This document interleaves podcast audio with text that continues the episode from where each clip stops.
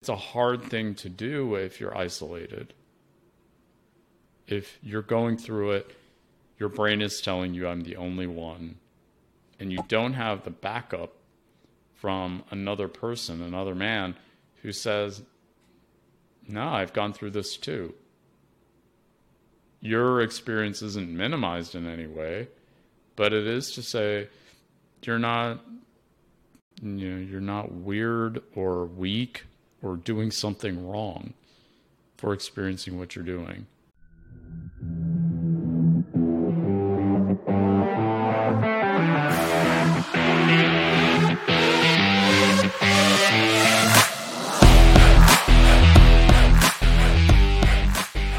Well, welcome everyone to the Rising Father podcast. I have Dr. Pierre Azzam with me, and I talked to him earlier. He's an excellent um, resource for men, for fathers, for anyone who needs some guidance. I think with what I found talking to him is he's just a great person to talk to to help you um, think in a way that is beneficial to you and to your family.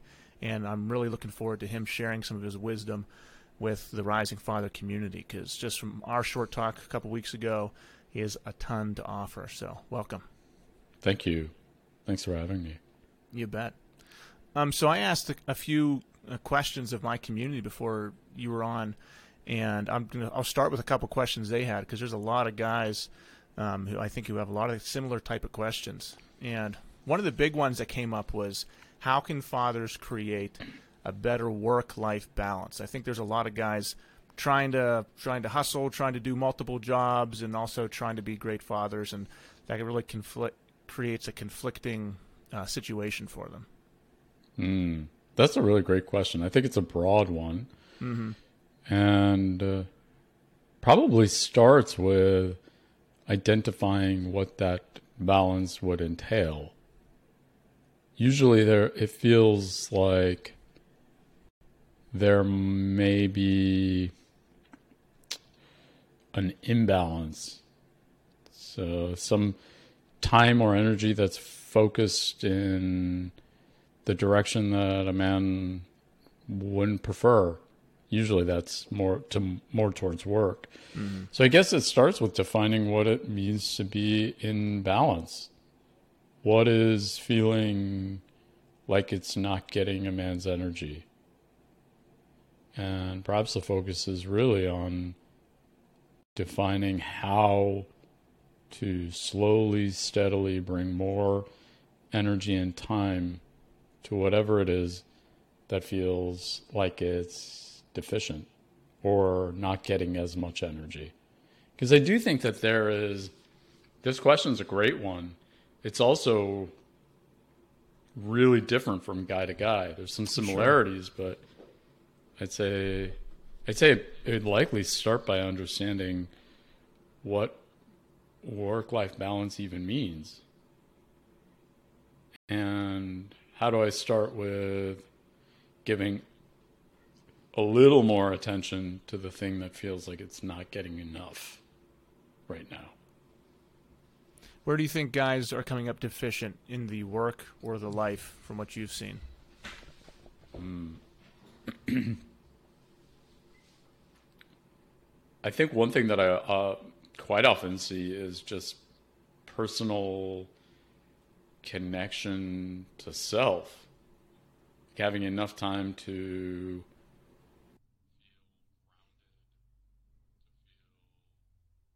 like uh, maybe I'm rooted in what's important to me in the moment. I'm connected to myself. I think that's probably the the biggest area that most of us struggle with. I mean, myself included. Like it feels almost frivolous to say I need to spend more time with myself, or I need, mm-hmm. to to connect to myself, or to to have more. With the word that's sort of thrown around a lot, self care. Mm-hmm. It feels really frivolous, but I I think it can feel really frivolous, but it's super important and I think what's what often happens for most of us is that it it feels like a term that's just really squishy. And so for me, self care or time to myself is often spent doing something that I might really enjoy that doesn't feel like a task or a chore, like being out in nature, being out for a walk. Mm-hmm. Um, not necessarily feeling um, restricted or uh, like I'm obligated to do more. And that's a hard thing, I think, for, for many men, for me especially. I think uh, I'm I'm very frequently of the mindset that I need to be doing more, yep. producing more, being more productive. Yep. And often that comes at the cost of me feeling a sense of peace that I could cultivate from some alone time. Hmm. Is it important for guys to have that sense of peace and happiness? Or is it okay for them to live their life, not entire life, but is it okay to live parts of your life with that sense of urgency and not not even unhealthy, but that hustle and grind mentality? Like is is pursuing the peace and happiness necessary and better for the the person? Hmm. Well, I think most things, as with most things, it's all about moderation and intention. There are likely going to be times in life where hustling is key. Or times of the week where hustling is key. But if hustling is 24 7 without any time for peace, most guys are going to get burned out. Yep. And if the reverse happens and it's all peace, most guys are going to get a little restless.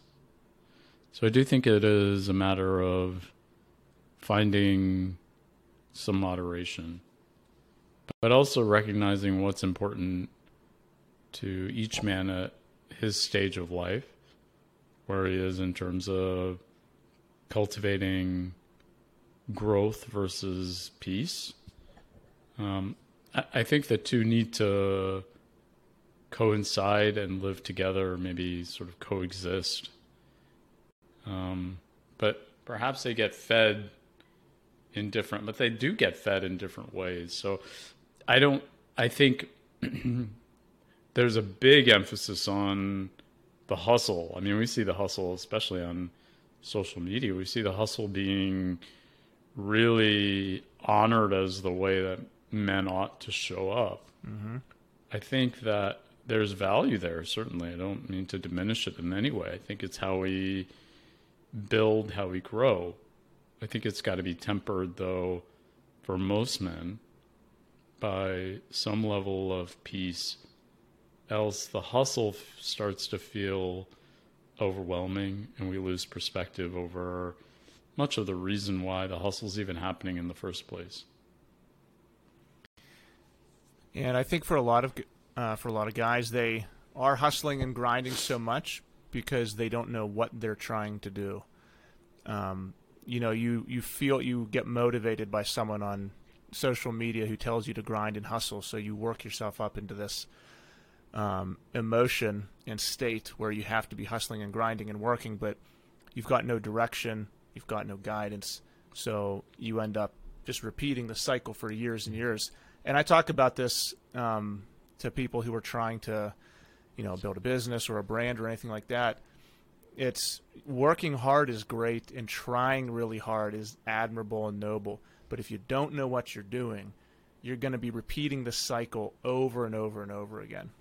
And from my perspective, I try to tell guys, you know, working hard and attaining goals and getting to these personal benchmarks is great but not if it's at the expense of what you're trying to attain. Like if you're trying to attain personal freedom and you know time with your family and freedom of time, than constantly restarting for 18 years and never getting ahead and burning yourself out and then your kids go to college and then say, "Hey, I finally figured it out." you miss the whole point of what you were trying to do. Yeah. Yeah, it's important. So maintaining this perspective on what's at stake and what's the goal feels urgent. Yeah. Um, and there's it's tough for guys, I think, because they they want to be motivated and they want to be inspired. And there's a lot of inspiring people on social media. But you know, I know I know personally a lot of guys who start and stop many different things because so many they're just so easily inspired. And you know, they'll watch one guy who says do this, they'll watch another guy who says do this, they'll watch another guy who says hustle 24/7, they'll watch another guy who says something else. And part of that I think comes back to, you know, lack of maybe, you know, a father figure be still being influential in their life and they're looking for their own kind of guidance. Um, but I, th- I think it really puts a lot of guys into this like hamster wheel of never never really getting to the destination they want to be and just constantly searching for that feeling of fulfillment that someone's promising them. Mm. I think it's a big challenge for most men. We want to feel fulfilled uh, or enough more than we are at mm-hmm. any given moment. Mm-hmm. But sometimes we go through the motions without I mean, certainly, I guess I should speak to my own experience, maybe, but I've gone through the motions for years without necessarily knowing exactly what it is that I wanted, or even realizing that what I wanted was a slowdown. Hmm. It wasn't to speed up and to get more, to collect more things. It was, or to collect more accolade. It was mm-hmm. really to slow down. But I do think that requires a level of self awareness and slowing down is key to developing that self awareness. And most guys, myself included, uh, feel uncomfortable slowing down. Mm-hmm. It feels w- weird. It feels like we don't deserve it. It feels frivolous. It feels unproductive and it's also critical to appreciating where do I want to go? Where do I want to take, especially to guys who are listening here, where do I want to go and also invite my family to to go with me? And that does require a bit of slowdown. Yeah, it's hard. It's hard to do that. And I know for me personally also um, especially if you're in a building type of phase where well, well, I also think that a lot of people are never out of the building type of phase. They, are always going mm-hmm. from thing to thing to thing. Um, but yeah, you you really do think that if I lay off the gas a little bit right now, and I don't, you know, I've got 30 minutes of extra time. If I don't be productive with that 30 minutes of extra time, then I'm like sacrificing my future a little bit. Yep. Like that thought, that's a powerful thought, and that's a thought that's in there. Yeah, for sure. It's a thought that I contend with. Feels like all the time. Mm-hmm. And even though I know that there are times for and value for value in slowing down, that thought will emerge. I almost see it as not something that we could ever get rid of, mm-hmm. nor should we try to. There's something important to that thought. There are times in which that desire to hustle, the thought to do more, is actually quite valuable. But there are also times in which that thought is a distraction. And so it does become important to be able to recognize well, that's a thought that's going to emerge from time to time. It's a part of how I show up, this desire for more. And not necessarily, that doesn't necessarily mean more material things, but it, I think for many men, there's a desire to have more substance, to have more impact, to have more value in a a way that feels a little more tangible. And so it can seem counterintuitive then in the moments where it's a the thought comes up, I need to hustle, I need to go farther, to say, well, my intention here was actually to slow down. Mm-hmm. When that happens so to you, do you force? Yeah. To, I'm sorry. Go ahead. Yeah, yeah. You you first. when that happens, I think we're on you, the same page. yeah. So. If that happens to you personally, when that does, do you just force yourself um, to like say, oh, you know, I've got an hour. I know I should be slowing down, but I've got this list of stuff that I could do. And if I did this list of things, maybe I could get ahead to get closer to the sum goal. Do you just stop yourself and force yourself to slow down? Yeah. Well, I think we were getting at the same point here, which is how do you approach that when yeah. the, the, thought emerges? Uh, I do think it's, in essence, this process of mindfulness that we've that comes up over and over again in meditative practices where a thought emerges and we recognize it's a distraction. And then the intention is to return the focus back to our target, our anchor. Usually in meditation, that's our breath. But in a lot of ways, meditation then becomes training for mindful, intentional action.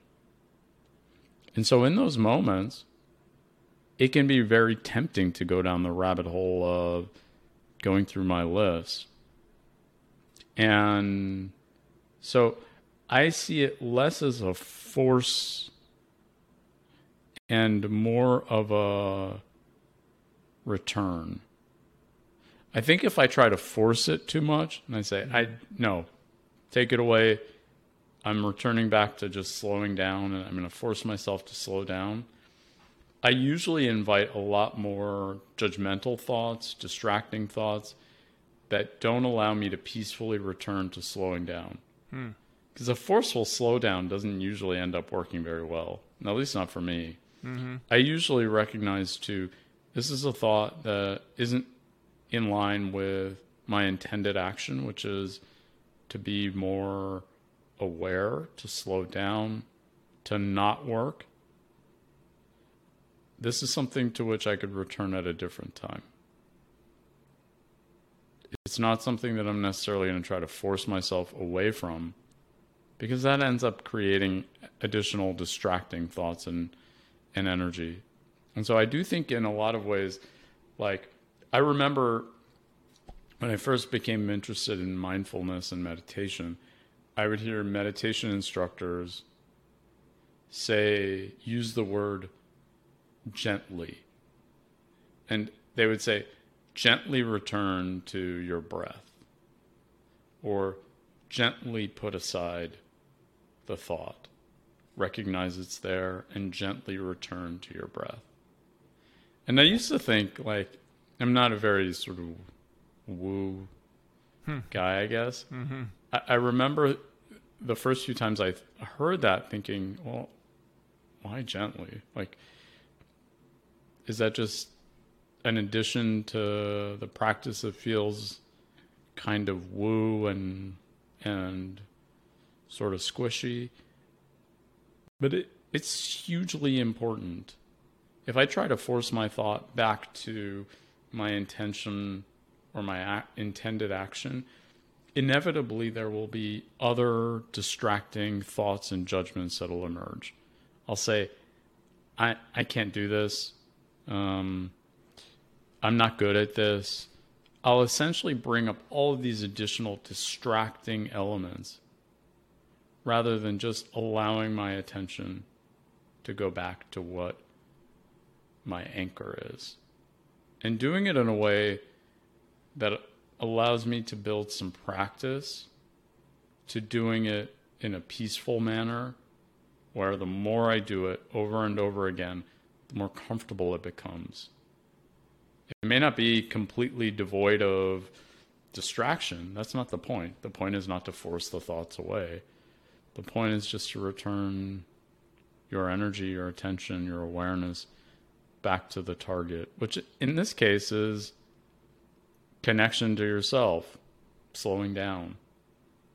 allowing yourself to gain more insight to who you are and what you want.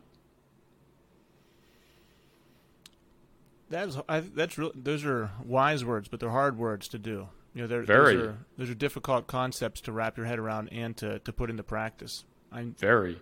I've tried and given up on meditation a few times over the past five years because, for the same th- reasons I've told you that make other guys want to do things. I saw someone else say it was important, um, so I I tried it, but um, it does require time, and you know even though I know the benefit is there, you know it's still it's just a hard thing to do. Like I did yoga Yeah. for for a time, and that was hard. And just like you know, I, I wish I still did yoga. Um, like I wish I never stopped trying to get better at, at meditation because it, there is our brain is so tricky and screws with us so much. It's so hard when you're trying to do that, and whenever you do have these outside thoughts come in, it's so hard not to dive into them and entertain them instead of just you know watching them float by, acknowledging them, not being judgmental. And I think that was a big issue I had and I found a lot of I think wisdom in um, Bu- like Buddhist practice. Um, and there's a, a podcast called Secular Buddhism, and the guy talks about meditation and not like punishing yourself twice. Like you're trying to meditate, a thought comes in that you don't want, and then you get mad at yourself for that thought. So like you you're punishing yourself twice, you know, whenever that happens. And I thought that was just extremely wise, and I love that whole philosophy of thinking about emotions and, and outside thoughts. But it is it's definitely difficult to control your your thoughts in that way. Mm. Well, I I appreciate that because I think it's really a hard practice. I also see it more as training for something more important, which is generally engaging in a mindful way. And I think the punishing yourself twice is an important factor here in the gentle return back to whatever your focus is. And when it's forced, it usually ends up being judged, and the judgment is distracting. Mm. I would also argue the point isn't really to force your thoughts or to even control them. The point is to recognize that they're going to come up sometimes in ways that are aligned with your intention, and quite often in ways that are not. Quite often in ways that will distract you, deter you, judge you, make assumptions that aren't useful. And entertaining those thoughts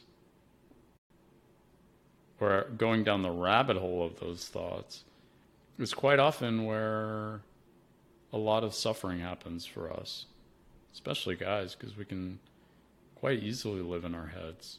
Oh yeah.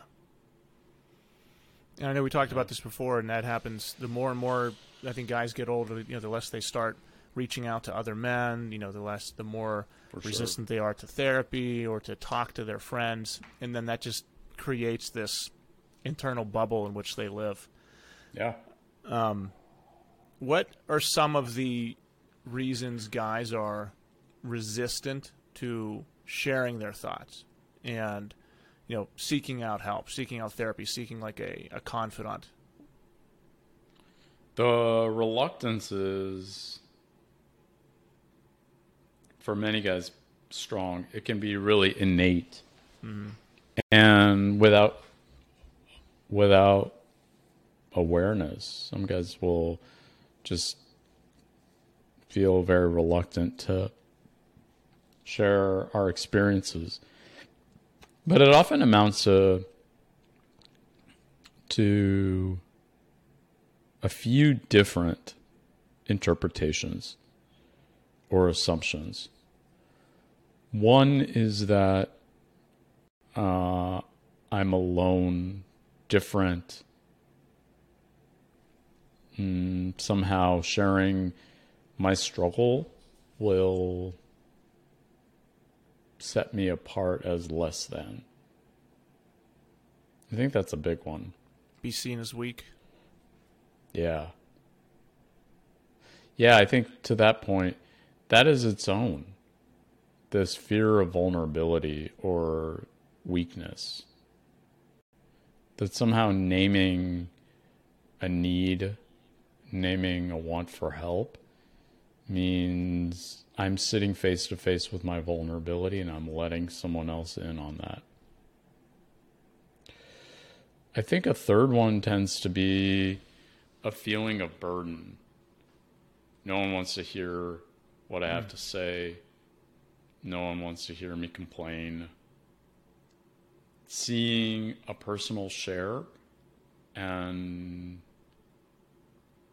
especially a vulnerable share as somehow an imposition on another person. I guess the fourth is that many of us think and want to think that we can do it, do it all on our own. That somehow being able to maneuver and sorting it all out on our own feels more important than, in some cases, more important than actually sorting it out. Just saying that you did it on your own. Yeah. That you, There's something like- big to con- that. I mean- conquered it. Uh huh. Yeah. I mean, I think about a lot of hesitation around getting psychotherapy or taking medications for mental health conditions that mm, have nothing to do with our control and nothing to do with our own individual capacity or strength. And often there's a reluctance, a resistance. I don't want to rely on a medication, or I don't want to have to use this as a crutch. Well, it's not, and you wouldn't think that in a in the context context of any other medical condition. But somehow there is a sense that if I'm struggling from um, an emotional or a, a mental health standpoint, that there's a a judgment of weakness that's associated with it, or a judgment to my strength. And that is especially true for men. That tends to be a a big barrier. What percentage of men? I know this is a. You're not going to have an exact answer, but what's your guesstimation of what percentage of guys have these internal mental struggles that they're going through, and they think they're the only one? Oh, a huge percentage. Like over fifty? Yeah. Yeah. Yeah. And and I'm just thinking that there's whoever's listening to this, like you probably are thinking you're the like no one else is going through what you're oh, going Oh, yeah. through, and you know if you like you said if you said something people would think you're weird, but like I'm sure if you've had ten random guys off the street in a room, and you told them the thoughts that you had, they'd probably all be like, oh yeah, I'm thinking the same thing. Yep. Chris, well over 50. Yeah. I mean, I don't know that anyone can actually get an exact Yeah. estimate, but I would assume that the clear majority of men are experiencing, at least in at some point and in some aspect of their lives, a struggle that they think they are alone in experiencing. and that no one else has gone through and that they're unique in that um and it's weird because you you you know I'm thinking I'm thinking like where do they get where's this isolation comes come from? What makes them want to um, keep it to themselves but it affects everyone. I mean I, I've had the same thoughts too. It's not that I, I share everything also because you also go through different phases. Like there's phases where I'm feel I guess physically I'm feeling better, mentally I'm feeling better. Things are going well in all these areas of my life and I'm just more open to talk to people about it. But then there's also physiologically or whatever, you go through different phases and you're just a little more down on yourself. And Yeah. even though you know you should be sharing with people, you just you bottle it all up inside and you just want to put your head down, grind to yourself, and not share anything with anyone, and that just turns into a, a spiral. For sure. And it, if we think about just the common experiences of mood decline or anxiety, they are within the normal range of things that we all experience. Mood declines, experiences, particularly around um, big life transitions, including fatherhood, that are really common.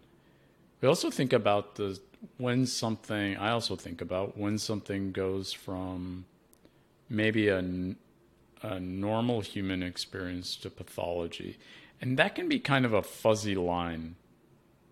When something goes from the experience goes from anxiety related to a particular situation to a persisting anxiety condition or sadness, grief Okay. turns into something like a major depressive episode. I didn't know There- what you meant. You meant from like a, whenever you feeling a certain way, feeling down one day, to that becoming an actual condition. Yeah. I mean, our moods all fluctuate. Yeah. and we're in the normal range, you're going to have days when you feel sad. And symptoms or experiences that look like symptoms of depression. But the the lines between normal human experience and pathology can sometimes be a little fuzzy. I mean, they're in many ways they're they're man-made. They're devised based on clusters of symptoms for certain periods of time. But you think about even those experiences, sadness or the experiences of major depression or anxiety, they're self perpetuating in a lot of ways.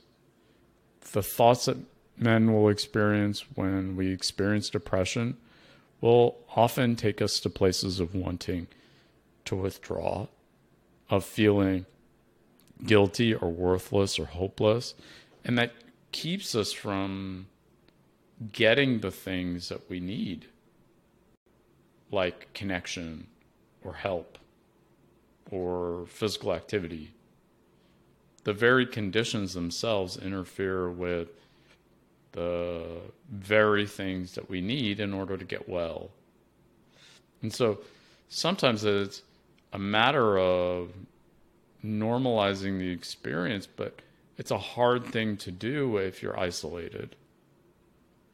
If you're going through it, your brain is telling you, I'm the only one, and you don't have the backup from another person, another man, who says, No, I've gone through this too.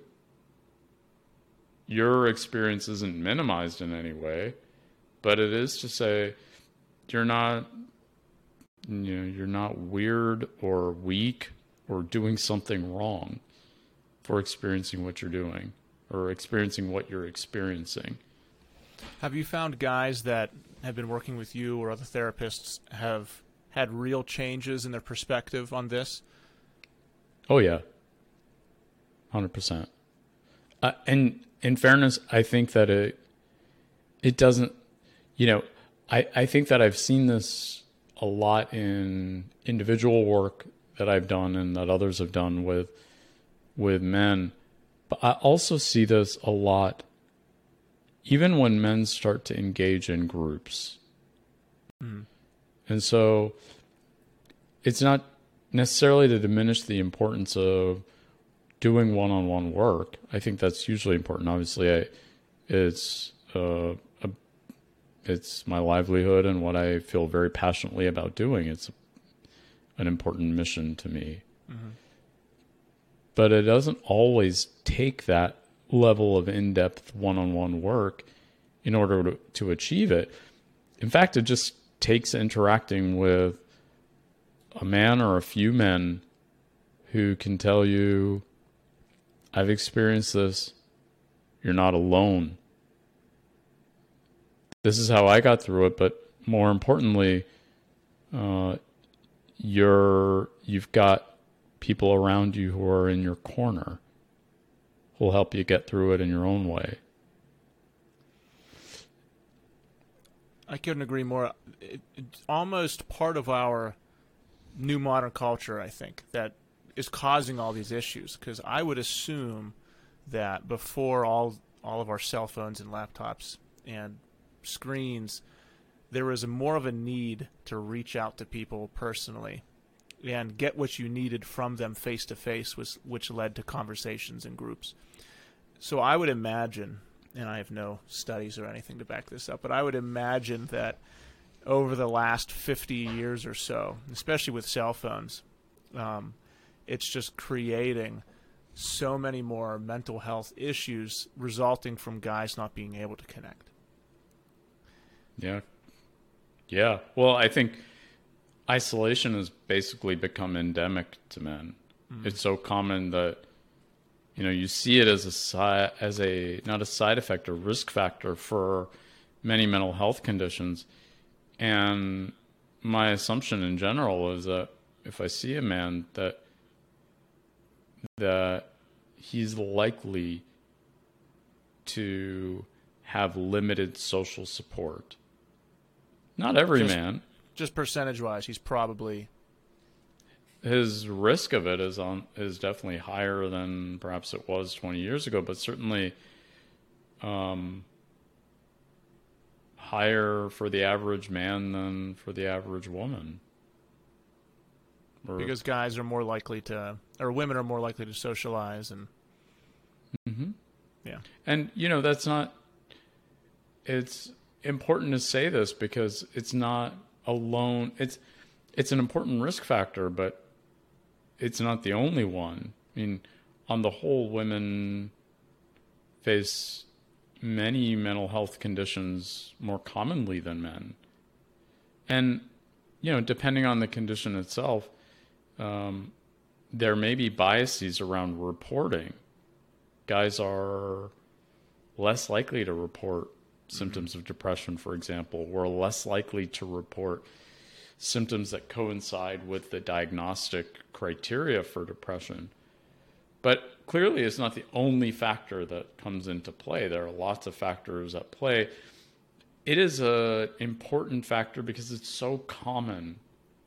And theoretically, it feels like it would be maybe an easy fix. You think that the sort of connectedness that allows us, that we have to one another, you and I being able to get on a call like this and connect in some way from a thousand miles apart would be enough.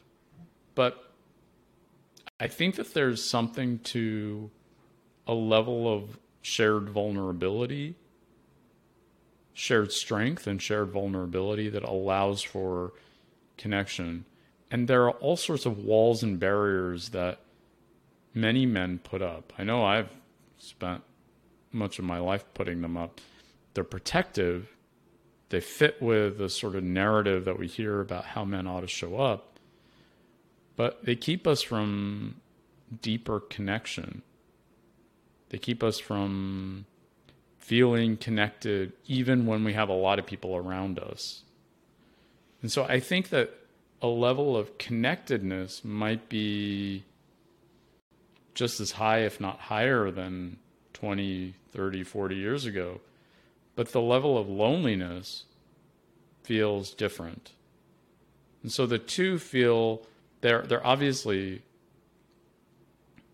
they're they've got some correlation, but you can certainly be very connected and still feel very alone or very lonely. And I think the combating element to that is a level of vulnerable share. And I think it's what often we see happen really well if we look at mom groups, for example. I, I think it's a there's a level of building one another up and normalizing vulnerable experiences. And it's a lagging kind of a thing for most men. I think we're both in the here doing work that is helping men to connect and to share strength and vulnerability in ways that feel approachable to men. But, it's a slow and still kind of a lagging thing for many men, for many fathers. to connect in a way in which shared strength and shared vulnerability are applauded. Yeah, I'll do um, in my groups. You know, I'll do some questionnaires and questions of the group, and you're inevitably going to get the tough guys who, you know, I'll ask a question about, um, you know, something. What's your favorite memory with your child, or well, how can a what's one thing you can work on as a father today, something like that. And you're always going to get the that the one guy who, no matter what, you know, has to display to everyone how tough he is in that situation. And I do a, I'll do something like, hey, when's the last time you hung out with your friends, or do you guys ever hang out with your friends?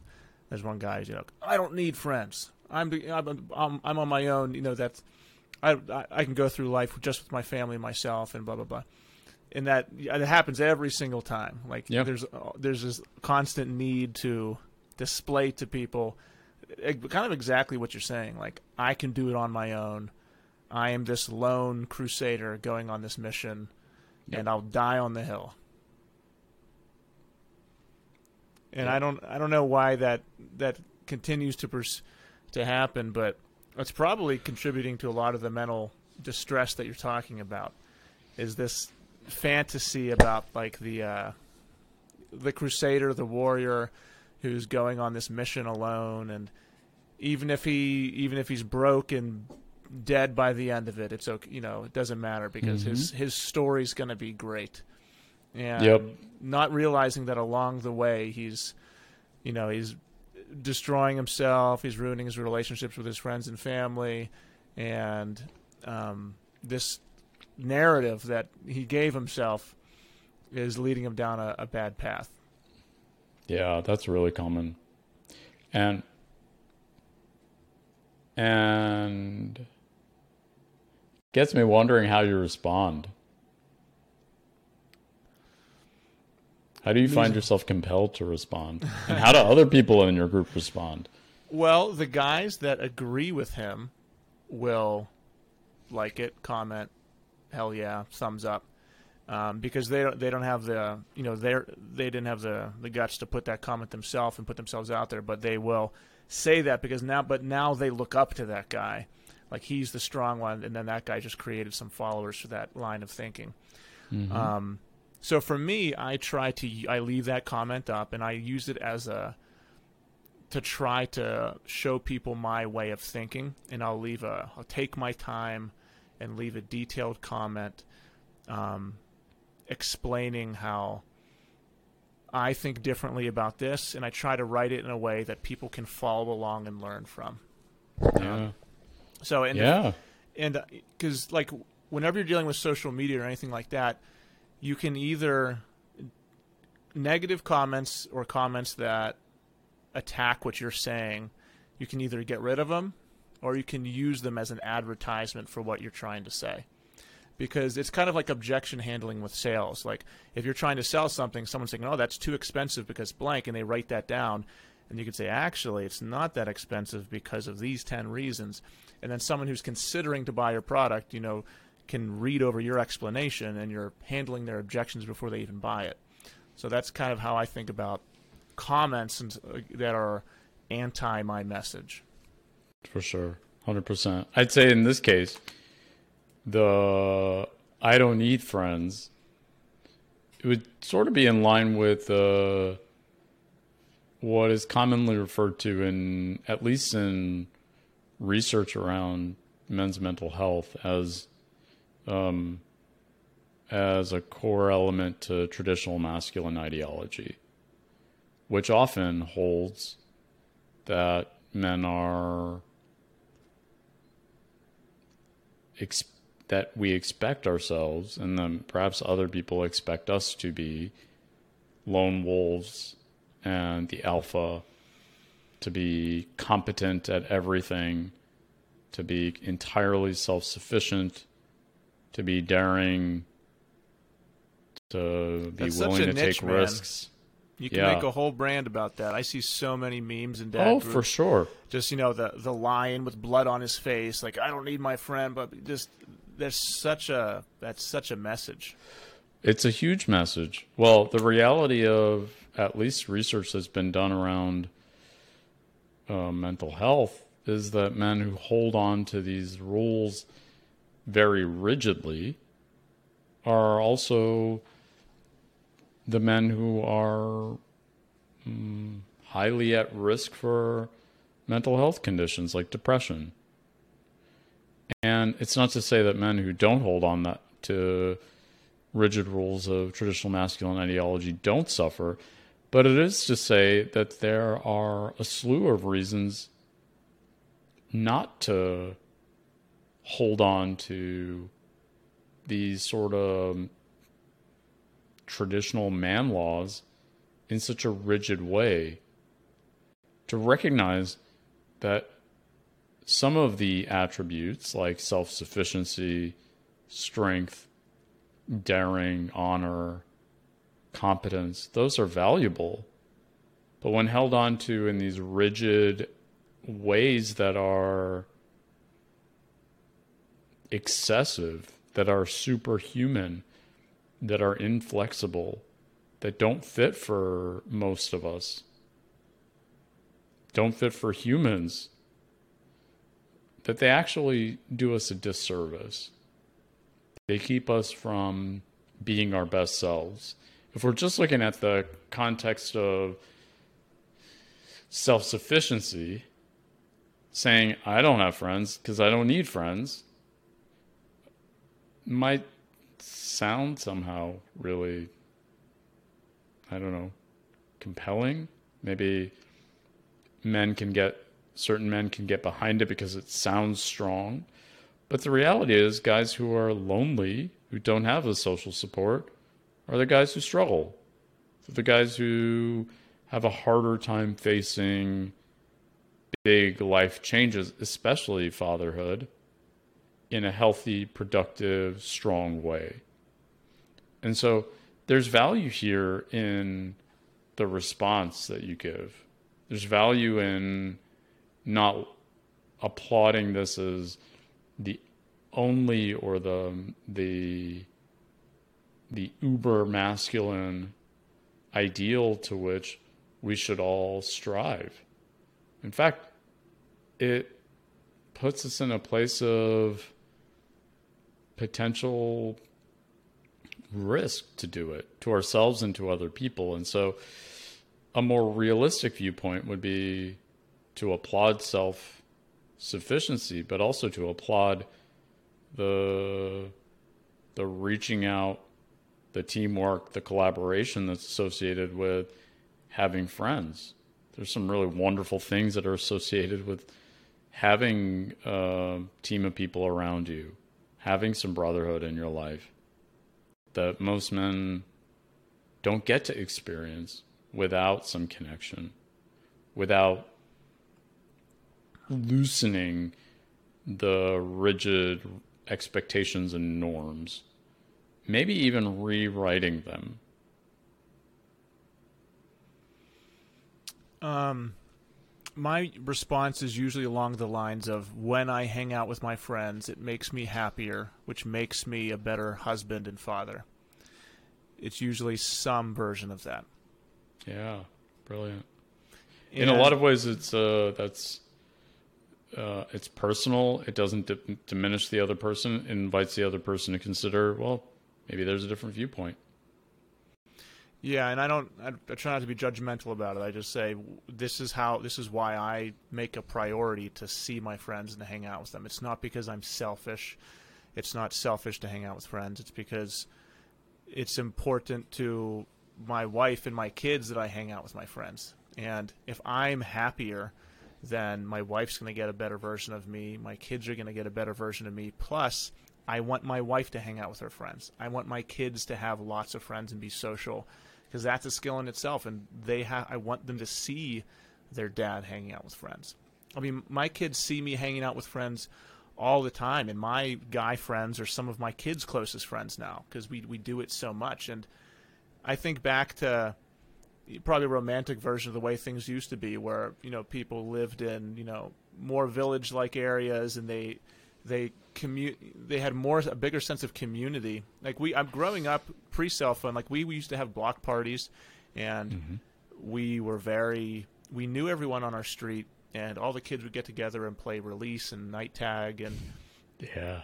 The parents would yell at the other kids in the block. Like if I was screwing up, my neighbor would yell at me. My mom was fine with it. She didn't come out and call a lawyer. You know. Uh huh. And all of that is kind of missing right now, and I can't create that exact situation, but it's a it's a much it's much more healthier for our, my kids. I think if they've got multiple adults giving them wisdom. Like my son, my one of my best friends just loves talking about WWE and wrestling and everything. and my I I don't know anything about it. So my kid and him on our one of our vacations just went just all week just talking about WWE and now he has this great connection with my son. And then he was telling him like I we went fishing one time, and my buddy and him were like sitting together fishing, talking, and he was I heard him over talking about like wisdom about, you know, taking the hook out of the fish and worms and just like stuff that I wasn't even thinking of, wasn't on my radar. Mm-hmm. And if mm-hmm. I wouldn't have put them him in that situation, he wouldn't have got it. And that, I mean, I, that's not a selfish thing of me. That's because I've friends are valuable to me. Now my son has extra wisdom in his life. For sure, and the opportunity to connect to people on the regular, which I think, I mean, I think that's another thing. Even the capacity to interact is feels can feel threatening if you don't have that connection early. Those sort of secure connections, secure levels of attachment with people around you, in a very at a very early stage it can be harder to build the awareness, the practice, the safety in connecting to other people later in life too. So you're you're giving your kids not only a model for cultivating friendship, but an opportunity to connect to people and for it to be just a regular part of their lives, which I think I don't think that's universal, especially in the West. No, and yeah. I've I told you this before. Like anytime I poll people, how many of us, how many of us guys have friends? It's always at least 80, 90 percent. No one has friends. Um, yeah. And I don't think they're counting their social media friends as friends because um, it is different. Um, mm-hmm. And I, I wish that wasn't the case. So I've just, you know, man, go join a gym. You, you don't have to be ripped. You don't have to be the ripped guys you see on Instagram. Just yeah. Join a jujitsu gym, join a boxing club, join a physical gym. Like my wife and kids are at CrossFit right now. That you know they've all got thirty new friends. They all hang out. You know, oh, it's, yeah. it's you can do. You don't have to be perfect to join these clubs. You know, you can. There's so many. If you just Google it, you can find societies, clubs, so many things in your area. You can probably walk to or take a short Uber ride, and just meet people who are exactly like you who after a couple weeks you'll be texting each other, you'll be hanging out, you'll have fun groups to go to, and you'll be a different person. Like, man, after yeah. I hang out with my friends, I'm a different person. Yeah, I'd argue too that there's some value in not being perfect, in in social situations, especially, but even in in physical activity situations in CrossFit boxes or or gyms or otherwise.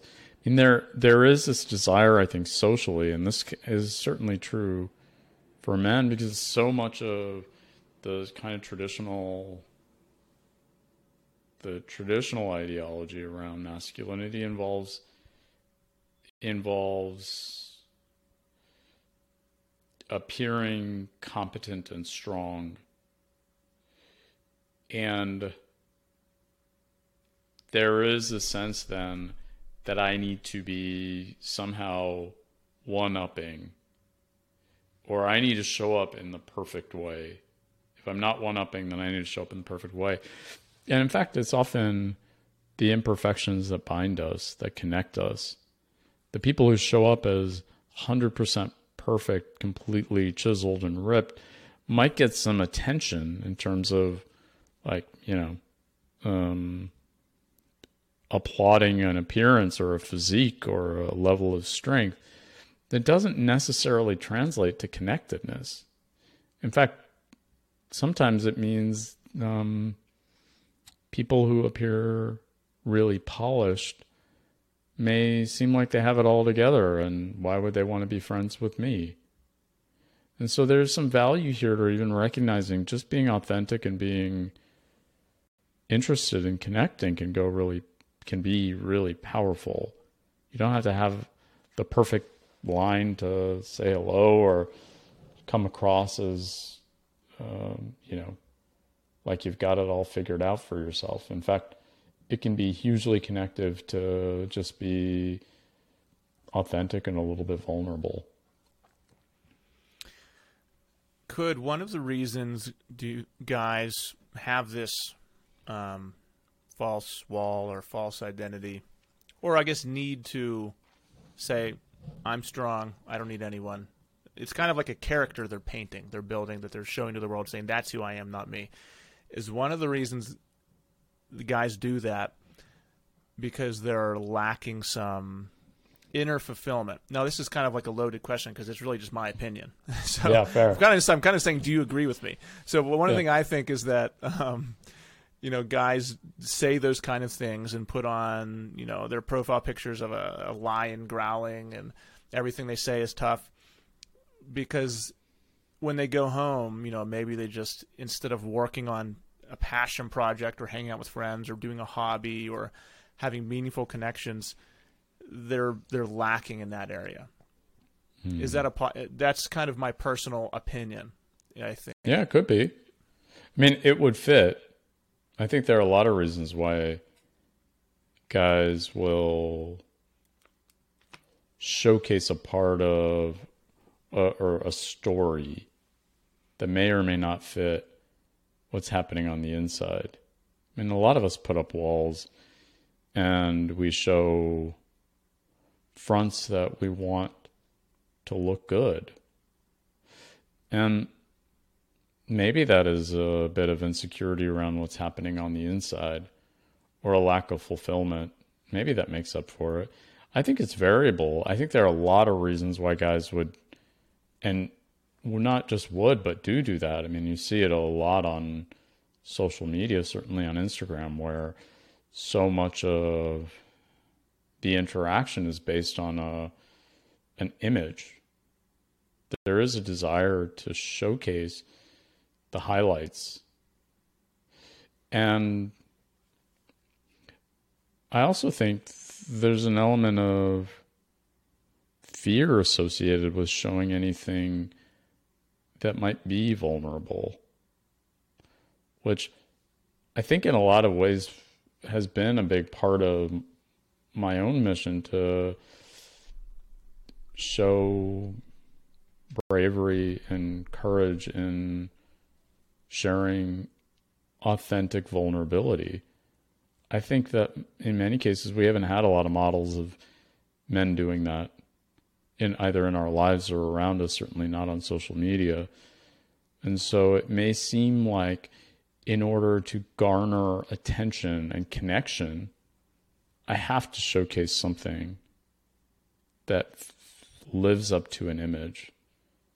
So I think it inherently means that there's a need.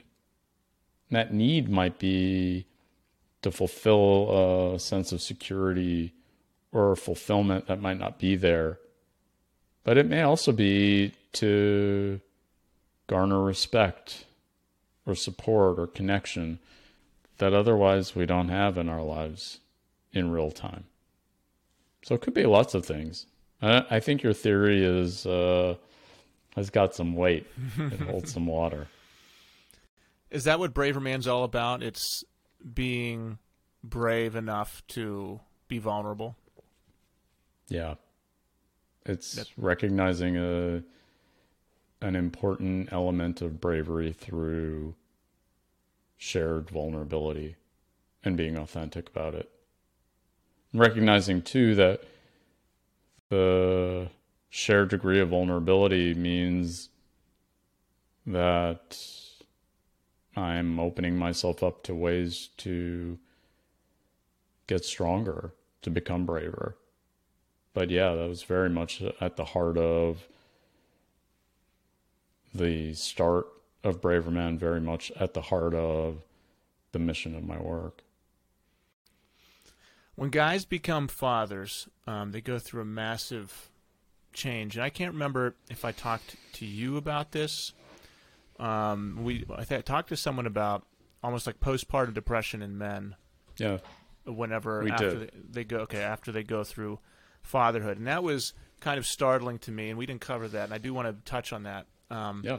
because a lot of fathers, you know, obviously are in the community, and I think you think of most people think of that as a purely motherhood thing, and it's also a very vague term. I think that could en- encompass a lot of different symptoms or actions or behaviors.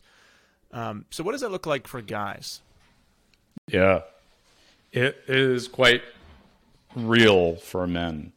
So, about 10% of fathers will experience postpartum depression in the first year of fatherhood. And that, by the book, looks like at least two weeks of major depressive symptoms, usually a decline in mood a change in level of interest or hope with symptoms like disturbances to sleep and energy and appetite and motivation and concentration, sluggishness or restlessness, hopelessness, loss of interest or pleasure. Now, a lot of these, right? And you got is a team of fathers here who are going to say, well, implicitly, fatherhood involves a lot of sleepless nights, uh, some decline in energy and motivation and interest, and changes to level of interest. And so, important to note a few things here. Often, for men, for fathers, postpartum depression will show up with some additional features. It will tend to show up with an uncharacteristic degree of indecisiveness, feeling uncertain about myself, feeling guilty or worthless, attacks of anger, getting really irritable, really snappy. It will also tend to show up with feeling numb. I think more than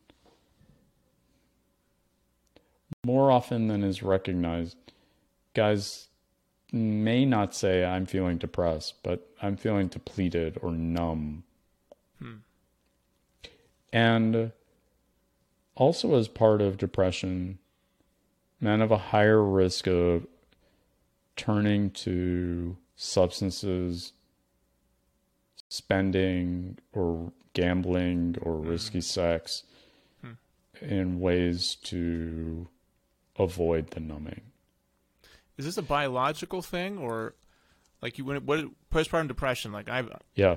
I was always never totally clear on, like, is this something that happens because of the chemicals and hormones that are happening, or is it a situational situation? Yeah, I mean, the answer to that is yes to both.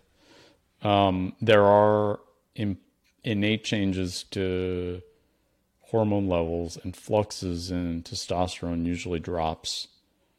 Okay. Fluxes in estrogen and cortisol and oxytocin that are all designed to help dads bond with their babies in the first few weeks and months of fatherhood. So testosterone actually drops. It does. Mm. And so there are there are physiological risk factors that increase the likelihood for a man to experience a major depressive episode in that first year. But we also know that there are additional risk factors that are situational. Fathers who are um, excluded from baby bonding fathers, uh, moms as well, in which that primary relationship, the relationship between mom and dad, is uh, is rocky or struggling. That is a major risk factor. Um, lack of social supports. It feels like lack of social supports, at least in mental health and psychiatry, comes up really commonly as a risk factor for for many med- mental health conditions, and it's a risk factor for this one. And so when dad feels isolated, mm-hmm. both from bonding with the baby, but also from community, that's a risk factor as well. When mom is experiencing postpartum depression, that risk ramps up tremendously. It becomes 25 to 50%. It goes up from 1 in 10 men to 1 in 2 to 4 men. And so if mom is experiencing postpartum depression, the likelihood that dad will also have postpartum depression is super high. Wow, you so, said 2 out of 4 to 50%. Mm, it's either uh, it's the studies suggest somewhere between 1 and 2 and 1 and 4. So 25 to 50%. Wow, that's wild. Yeah.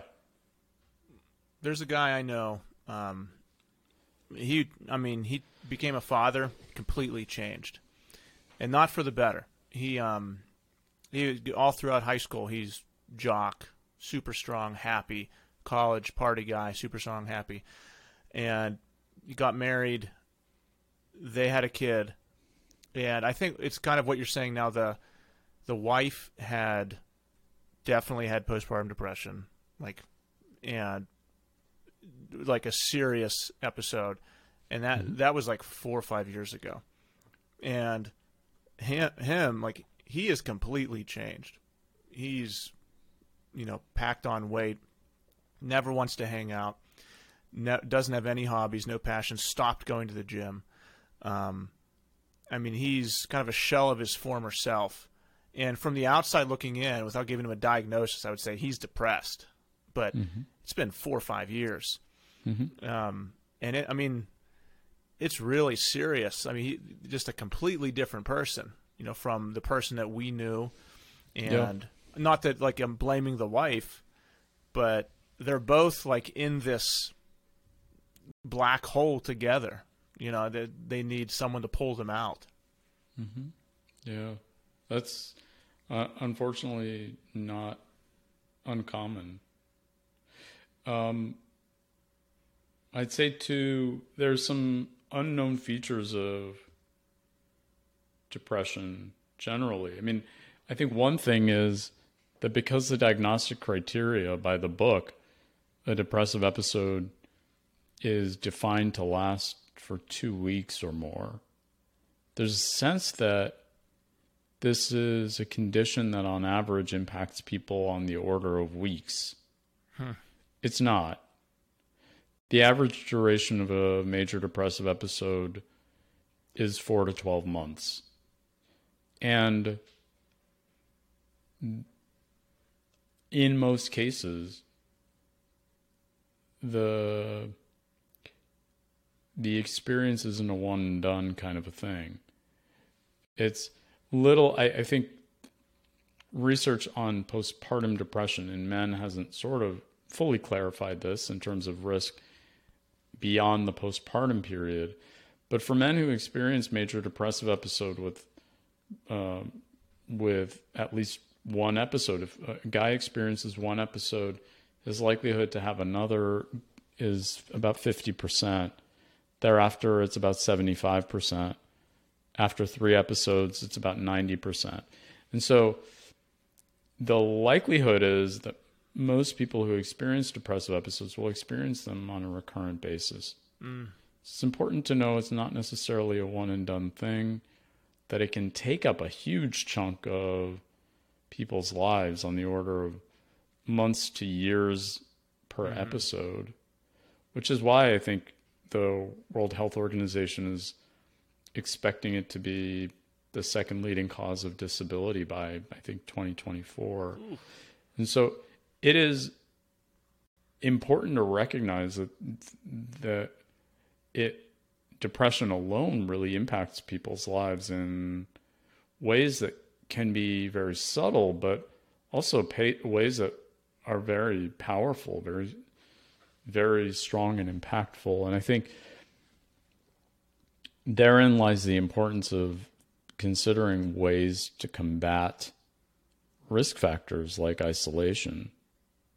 If we just look at this from the standpoint of public health, I mean, if we just look at this from the standpoint of being fulfilled, being happy, feeling like you're successful in whatever your description of the word is, doesn't have to be in terms of money or belongings or anything.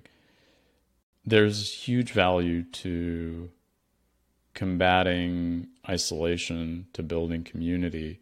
When we think about public health, it's massive. People who are lonely are more likely to experience these depressive episodes. People who um, feel disconnected um, are likely to experience more severe episodes.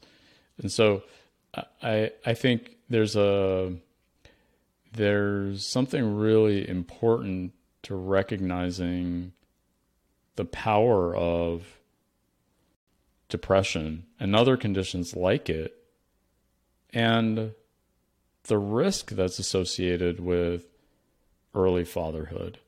And you've got all kinds of other risk factors. You've got changes to sleep patterns, just the sheer stress that's associated, no doubt, with having to take care of a baby and concerns about um, mom's health and baby's health and a desire to show up in the best possible way. Lots of pressures that may be placed upon you by society or maybe more likely by ourselves. So the early fatherhood, the early parenthood period is an especially risky time for mom and dad. And I mean, if guys would just reach out to someone, you know, they could. I feel like that could break a cycle. If you know, you could go through like my, like the guy I know.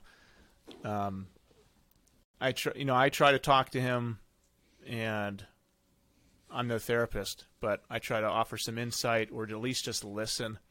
Mm-hmm. Um, but what I hear a lot of is um, denial that anything is wrong or kind of the tough guy narrative that this is the way it is right now. It's supposed to be hard. One day it'll be different. And, you know, this person I know has been saying this for five years. And it's apparent to everyone else that they've, like, they're not in a good place. And the it's supposed to be hard. It's supposed to be tough. Um, it's just the way it is right now. It'll get better someday. That that's like a, a trap that I think you can tell yourself because it feels good. But like it's like no, if if this person would just talk to you, maybe you could say two sentences to him that would offer some insight and lessen the weight of these internal thoughts. You know, it's so I feel like a lot of guys have so many barriers in their brains or messages that they've convinced themselves are the absolute truth mm. that it's so hard to bust through and say just put those down for a couple minutes. Listen to what i have to say.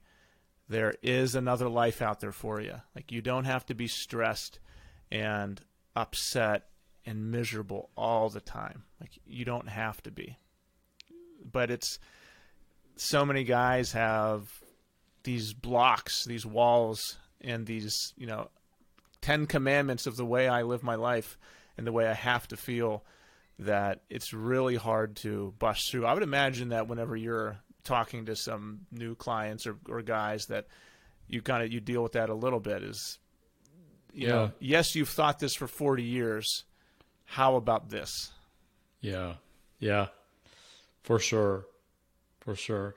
I think there's some awareness too that that those thoughts that have been at the fore for the last 40 years or however many years are unlikely to just go away. Mm. in some ways they've served patterns have served us. Yes. And I think to your point here, letting someone know if someone if something changes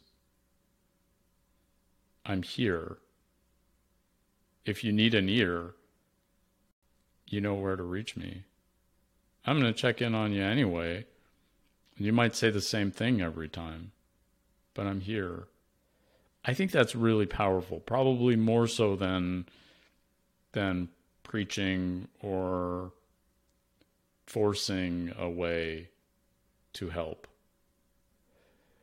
Not everyone will respond with help seeking. But if they find themselves needing help, wanting help, being willing to seek it, then they know you're there. They know you care.